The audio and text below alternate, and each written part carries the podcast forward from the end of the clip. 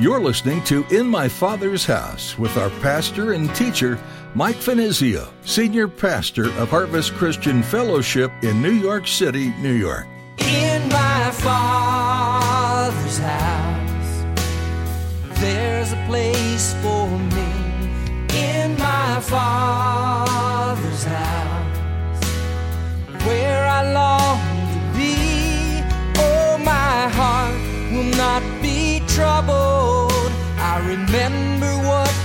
said. Return that I might live in my Father's house. Solomon was a leader of leaders. He was a very wise uh, leader. And all wise leaders, like Solomon, know how to delegate responsibility, how to give out and share authority. He knew how to train and employ the right people for the job. So if you find yourself in a situation where you are a leader, this would be a good thing to follow in Solomon's footsteps. Imagine trying to make a sandwich with only your own two hands. After you grow some wheat, press some olives into oil, and make your own yeast, you might have a loaf of bread. You cannot do life alone. From the food you eat to the car you drive, you depend on others constantly. A good leader understands this principle. The work cannot be completed alone. Today, Pastor Mike looks at the life of Solomon and his leadership. He understood sharing the load. He understood leaning on others. Now here's Pastor Mike in the book of 1 Kings chapter 4 as he begins his message, Two Kingdoms.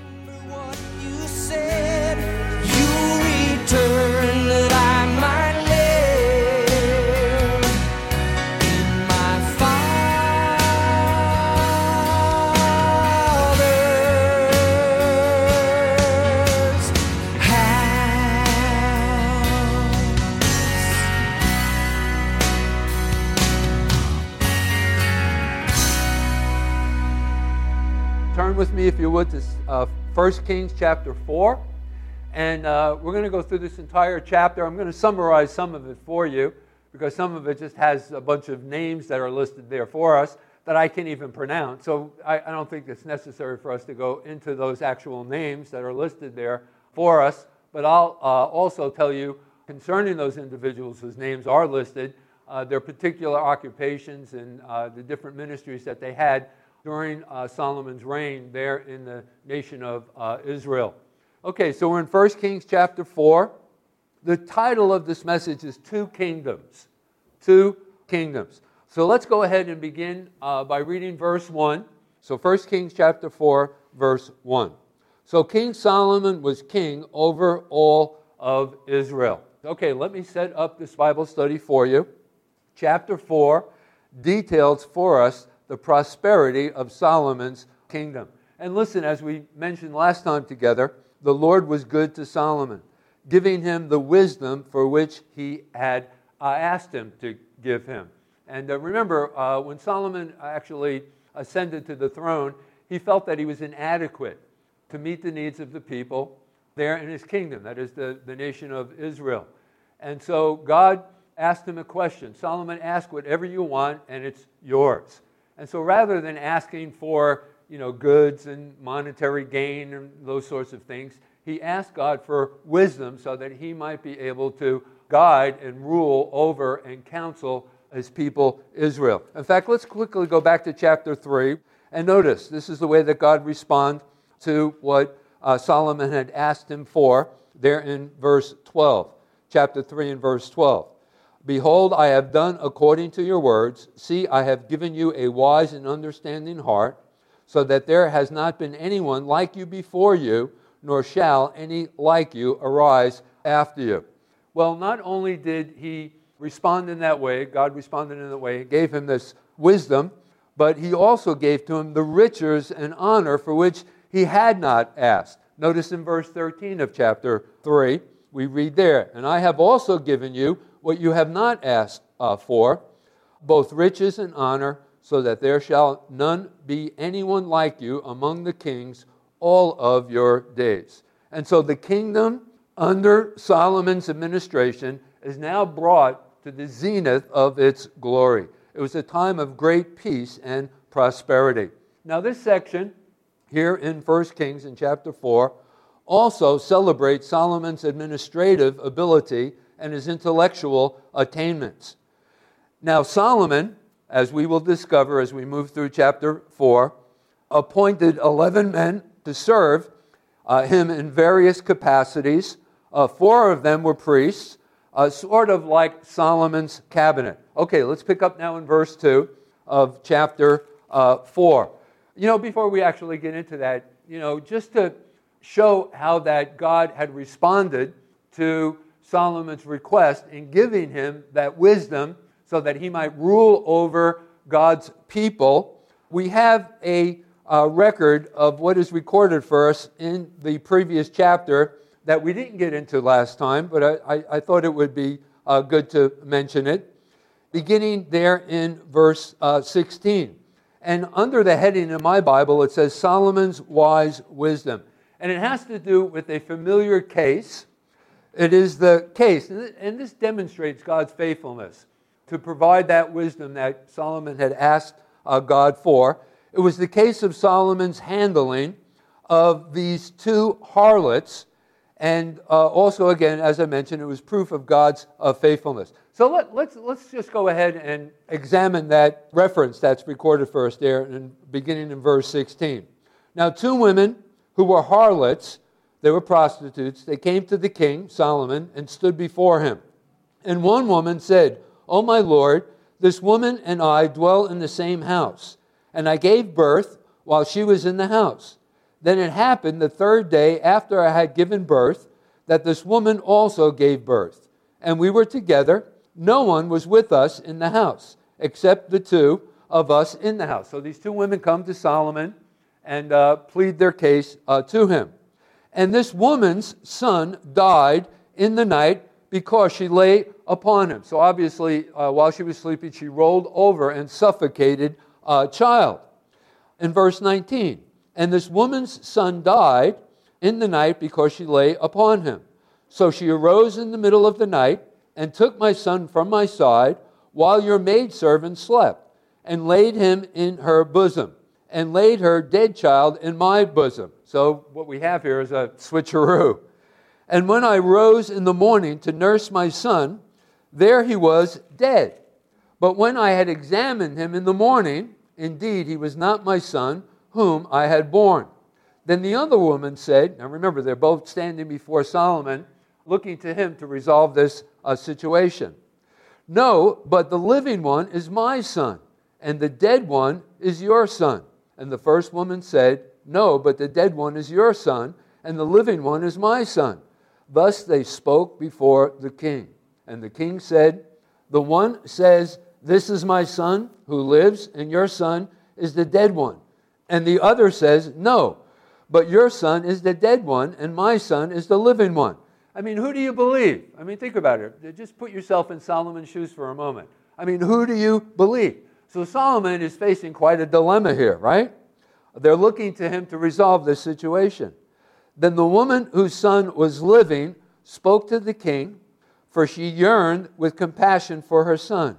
And she said, Oh, my Lord, give her the living child and by no means kill him. Notice in verse 25, the king said, Divide the living child in two and give half to one and half to the other. And the reason why he did this was because Solomon knew that the real mother wouldn't allow that to take place. Well, notice the one whose son had actually died and switched the dead child to the woman whose child remained alive. The other said, Let him be neither mine nor yours, but divide him. And so the king answered and said, He knew now the, who was the true uh, mother, Give the first woman to the living child, and by no means kill him. She is his mother, and all Israel, notice the way that Israel had responded to this edict of the king. All Israel heard of the judgment which the king had rendered and they feared the king, or they reverenced the king, for they saw that the wisdom of God was in him to administer justice. In other words, they reveled in his wisdom. And therefore, they knew that the right man had now ascended to the throne. And anyway, so the kingdom is brought, as I mentioned before, to the zenith of its glory. It was a time of great peace and prosperity. Also, as I've already mentioned, this section also celebrates Solomon's administrative ability and his intellectual attainments. And Solomon appointed 11 men to serve him in various capacities. Four of them were priests. Again, sort of like Solomon's uh, cabinet. Okay, now let's pick up in chapter 4 in verse 2, verses 2 and 3. And these were his officials Azariah, the son of Zadok the priest, and Elhoreph, and Ahijah, the sons of Shisha. Uh, they were uh, scribes. Now, the thing that I wanted to draw your attention to before we actually break these down for you, these different positions that had been given these individuals, Solomon was a leader of leaders. He was a very wise uh, leader. And all wise leaders, like Solomon, know how to delegate responsibility, how to give out and share authority.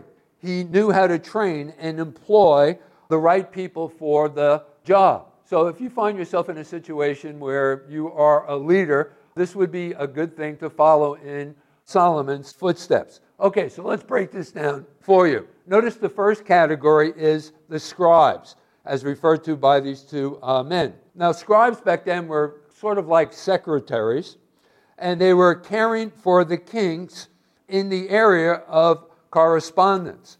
Notice the next fellow who's mentioned there, Jehoshaphat, in verse 3, the son of Ahilud, and he was the recorder. Okay, so what was his responsibility? Well, he was sort of like the king's uh, keeper of records, and he was supervising the king's archive. He was in charge of the palace ceremonies, protocol. Uh, he reported public news to the king. He was also the king's spokesman. And Jehoshaphat actually served sort of like uh, the equivalent of today's Secretary of State. Okay, let's go on now. Verse 4.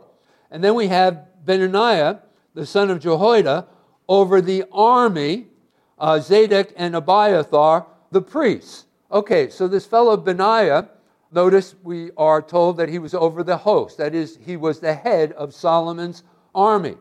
And then in verse 5, we're also introduced to in our cast of characters a fellow whose name was Azariah, the son of Nathan. And he was over the officers. Uh, Zabud, the son of Nathan, a priest and the king's uh, friend. Now, this fellow Azariah was over the officers, we are told. That is, he was in charge of district governors. And so the nation had these different districts, and in each district there was a place over that district, a particular uh, governor who saw to the affairs of that district. And then in verse 6, we are told Ahishar was placed over the household, and Adoniram, the son of Abda, over the labor force. Okay, so two men are listed here. We have Ahishar, he was over the household, and in other words, he supervised Solomon's household staff. And in the latter part of verse 6, we are introduced to Adoniram, who we are told was over the tribute, or basically, he was in charge of the to collect the, the tribute or the taxes. He was also over Solomon's labor force. And then in verse 7, we are told, and Solomon had 12 governors over all Israel, and uh, they served in the, all of the different 12 tribes of Israel, who provided food for the king and his household.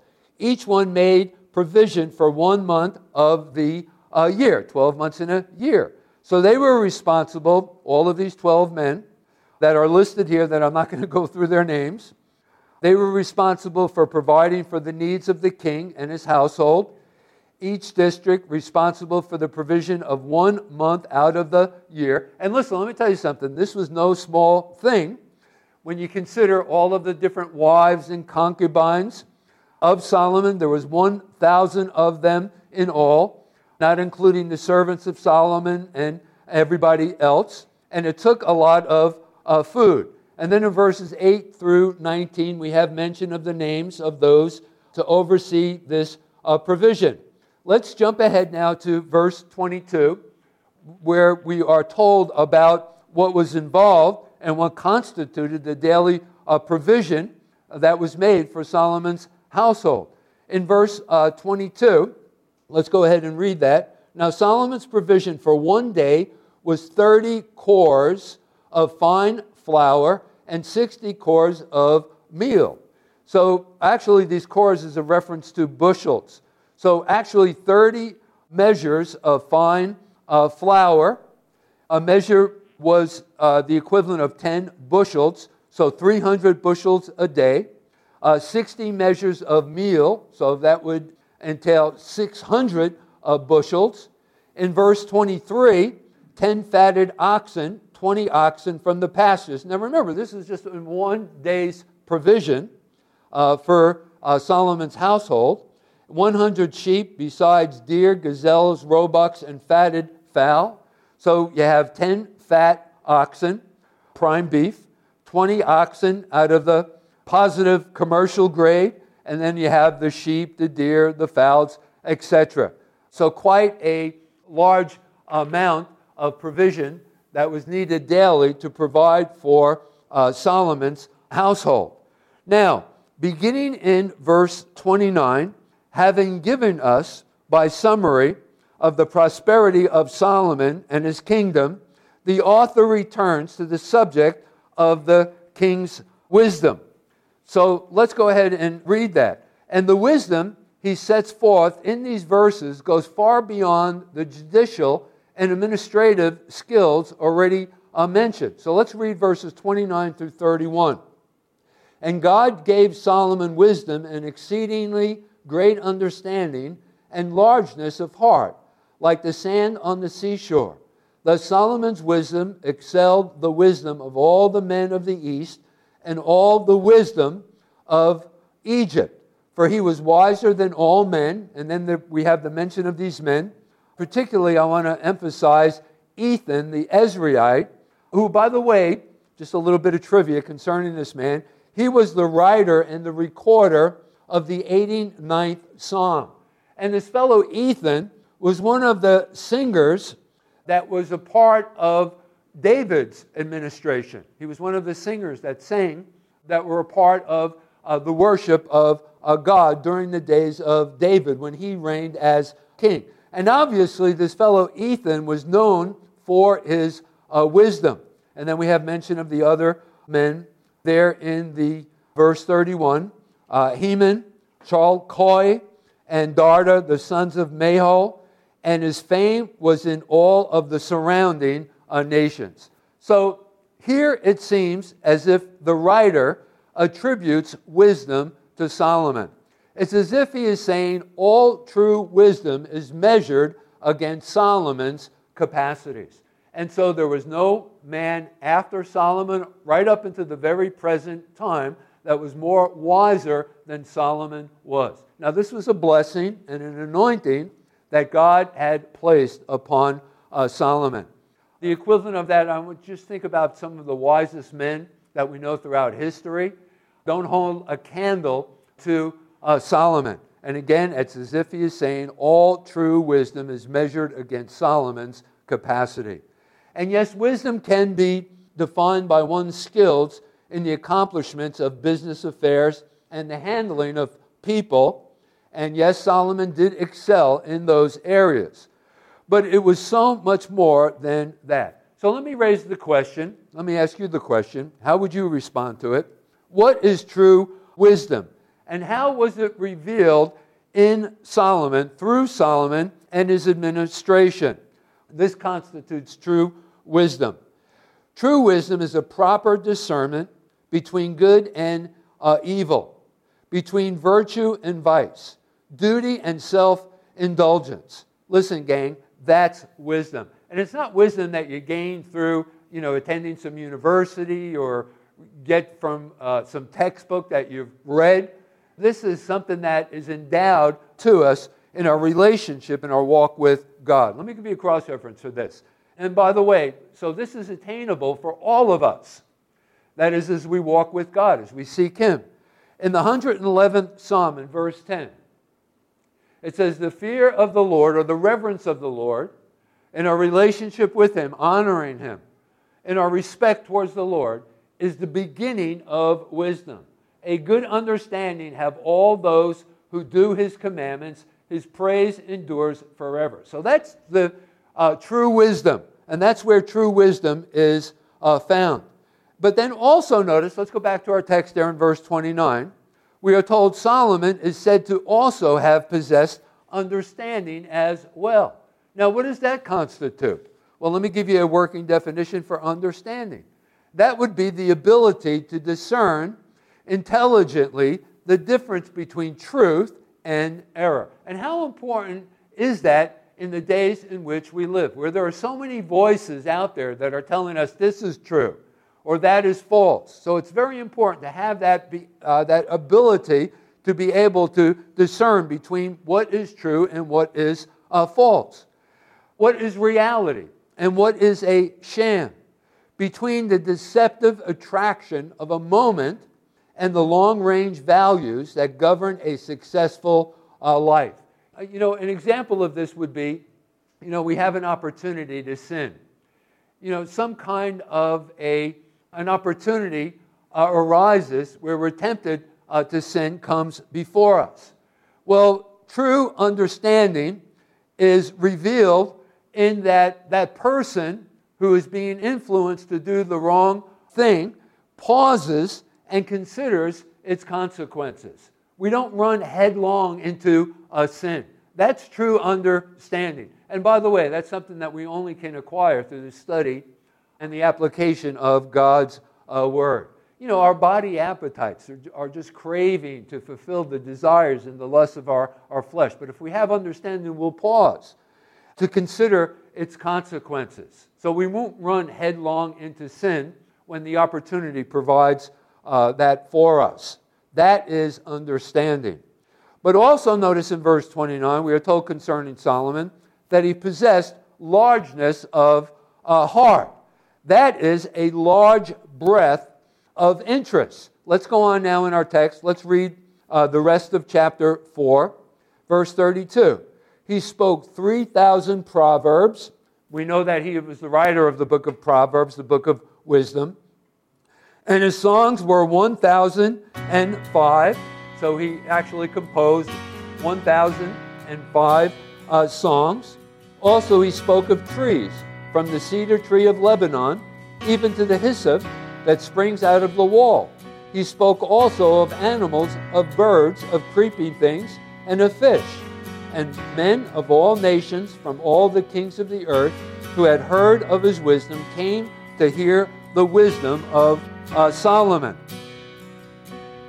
In my father's house, there's a place for me.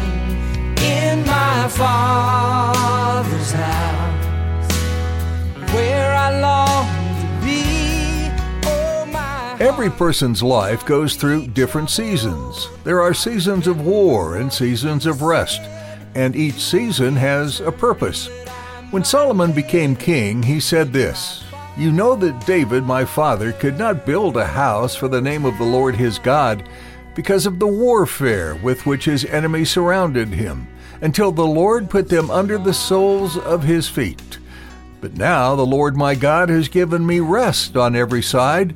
There is neither adversary nor misfortune. And so I intend to build a house for the name of the Lord my God. Are you in a season of rest? Those seasons are given to us so that we can have time to build. What are you building for the Lord in this season? You've been listening to In My Father's House with Pastor Mike Finizio. Pastor Mike has been teaching his way through the book of First Kings, and we've been learning so much together. I'm glad you've been here for it. I don't know about you, but hearing these great messages makes me hungry for even more. If that's you, boy, are you in luck. We have additional audio available to you through one place, or you can head over to our website and click on the headphones in the Resources tab. That website is harvestnyc.org. Once again, harvestnyc.org. Or you can subscribe to our podcast and listen at your leisure. If you'd prefer to watch instead of just listen, we've got messages for you as well. On our website, there is a link to Vimeo. Check it out. And be sure to come back again as Pastor Mike continues this series through the book of First Kings, right here on In My Father's House.